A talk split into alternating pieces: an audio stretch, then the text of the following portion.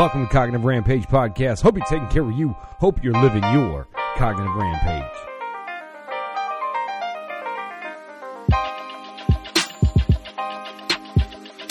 You have to believe in the power of you.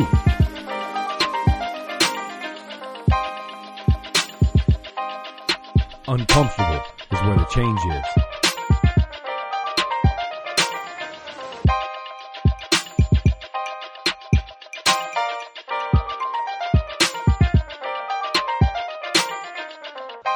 Something to ponder if you think you have an anger problem. I used to say that a lot. I've heard it a lot.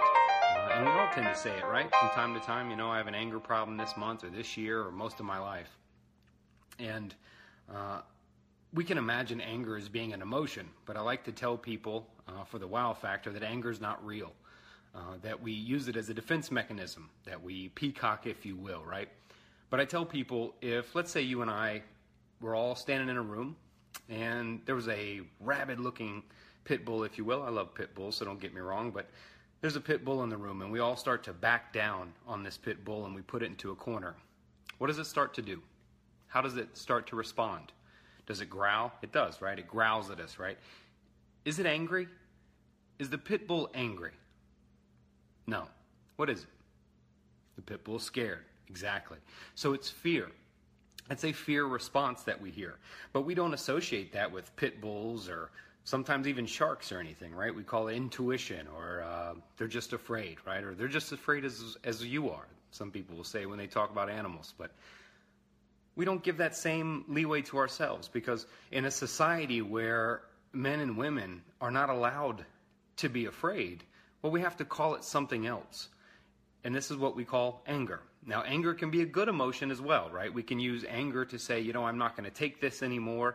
If you're dealing with things from other people in life or even from yourself, we can use anger as a good emotion to help us get through things. But many times when we use that same coping skill in life, it doesn't work out as well. And mind you, we use our coping skills that we learn in our early life victories. We have early life victories of our past, of getting through abusive childhoods, of surviving bad relationships, etc. So we develop our coping skills then we apply them later. And, well, if anger worked back then, it must work now at this point, right? So we try using them in a lot of wrong situations. But to tell you what anger really is, fear? Is that what we think? You see, I have to go further below that because we're human, right? So I would say that you have a hurt problem, not an anger problem. See, if you look at it as kind of a growing scale like this, the root of most human beings, we want to be loved and accepted, right? And if you deny wanting to be loved and accepted by even just people around you or a social community, you may have an issue. Or you may not, but for the most part, we want to be loved and accepted on a baseline. That's even hard for a lot of people to admit as well. But when we're not loved and accepted, well, that hurts. Well, see, when that hurt happens, just like anything else, we become afraid. So we become afraid once we get hurt.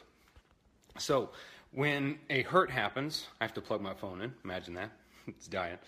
But once we're hurt like that, then we recognize something. So we get hurt, then we become afraid. Well, in that fear, we start to then build expectations, right? We have expectations of that person, this moment, to hurt us, right? So in those expectations, we then start making assumptions. Then when we're making assumptions, we start to be resentful. We start to be resentful toward people, to ourselves, to our bosses, our jobs, our parents, our children even, right? And then right above resentments is anger. That's that use, right? That's that peacocking now, that tool we're going to use, right? Some people fire straight there. They don't even pay attention to any of this. They don't pay attention to the fact that you're a human being and you can be hurt and you can be afraid and that's okay. But our society, the way we were raised many times, it's not okay to be that, right? We can't let people know that they hurt us or they have that power over us, right? So we play hard. And in that hardness, well, we harden our hearts. And then we build resentments toward that person. And then you might end up even hating yourself at one point. And you're responding in this anger mechanism, right? Because it's always worked before. It may be even what you were taught at a young age, right? You may have witnessed that, and that become what life was. But if you're aware of it, you can't use that excuse, right? Because we can change that. So if you start addressing what it really is, you can really deal with it. You see, if you're ever with your partner, your spouse, your kids, your parents, anybody, and you find yourself being angry or feeling anger, if you'll notice, anger can creep in, right? All of a sudden, this urgency gets built. You could be sitting on the couch with your partner, nowhere to be, just watching some show or something, just relaxing with nowhere to be. And then the minute that they brush upon something that's a belief of yours, or you brush on a hard belief of theirs, and it touches on something that may hurt a little bit or causes a little bit of fear, well, all of a sudden you two are on the couch and nobody can finish anybody's sentence. Nobody's listening to anybody. They're just arguing back and forth. This big urgency gets built, like you have somewhere to be all of a sudden.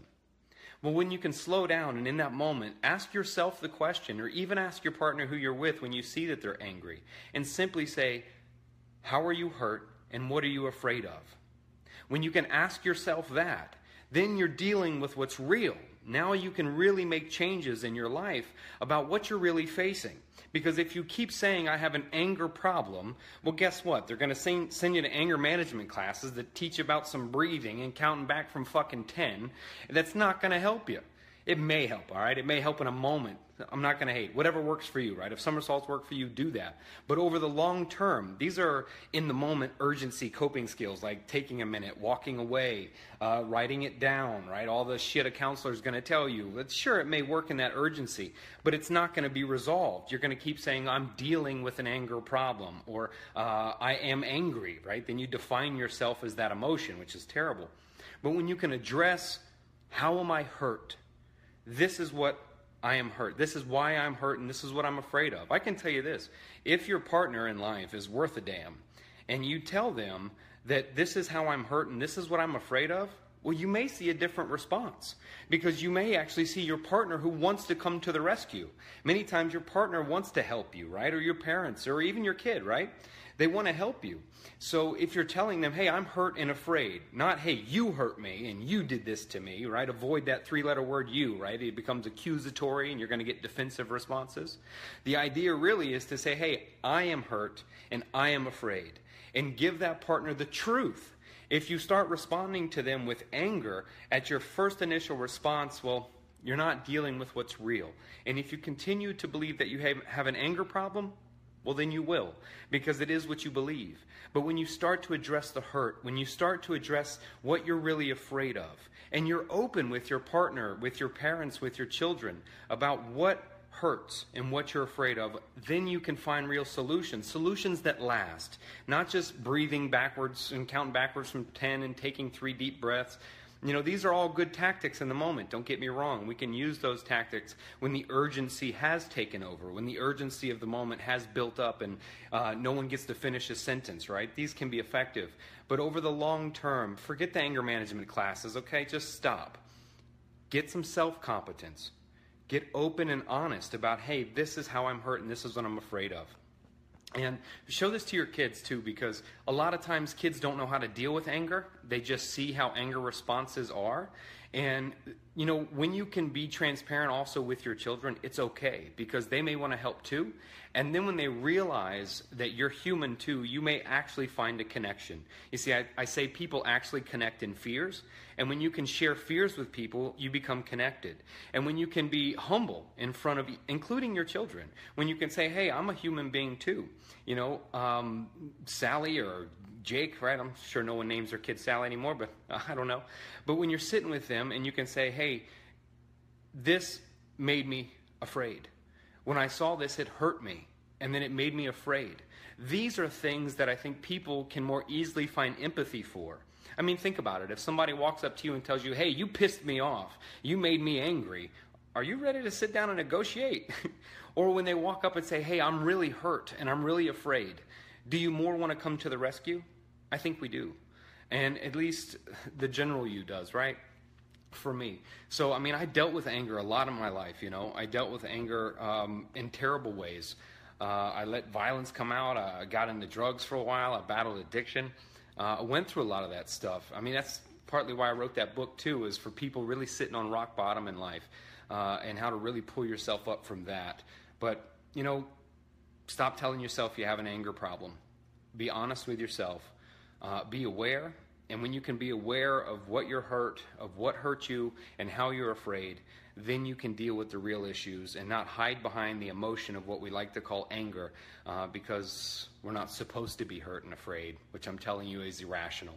It's basically the basis. I could argue that fear is almost the drive for everything that we do. We go to work because we don't want to not have money to feed ourselves and our children and have shelter, right? You work out, you do health for certain fears, right? Most of the things that drive us are driven by fear. So how dare we think that the emotion of anger, too, is not driven by hurt and fear? Just like that pit bull. Next time you're angry and next time you find yourself yelling, I want you to think about that pit bull. Or if the person you're with starts yelling or is angry, I want you to try to empathize first. You know, my mama taught me that only through empathy can you find indifference to find apathy.